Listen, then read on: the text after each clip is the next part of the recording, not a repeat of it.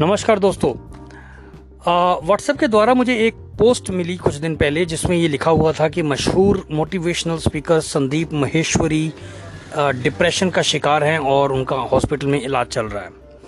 यकीनन ये पोस्ट बहुत पुरानी थी और फेक भी थी।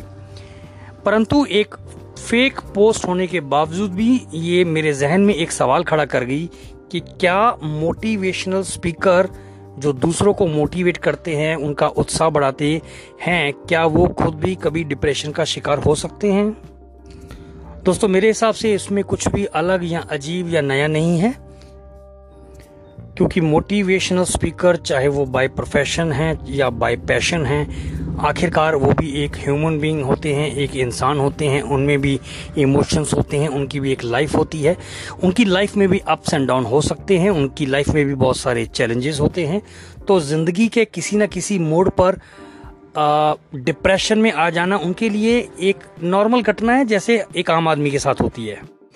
तो जिस प्रकार एक इंसान खुद डॉक्टर हो के भी बीमार हो सकता है कभी दूसरों का हिसाब किताब रखने वाले अकाउंटेंट्स के खुद के हिसाब में भी गड़बड़ हो सकती है कभी।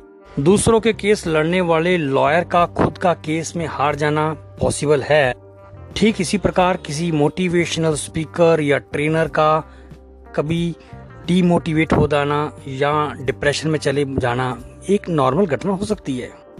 क्योंकि आखिरकार है तो हम इंसान ही।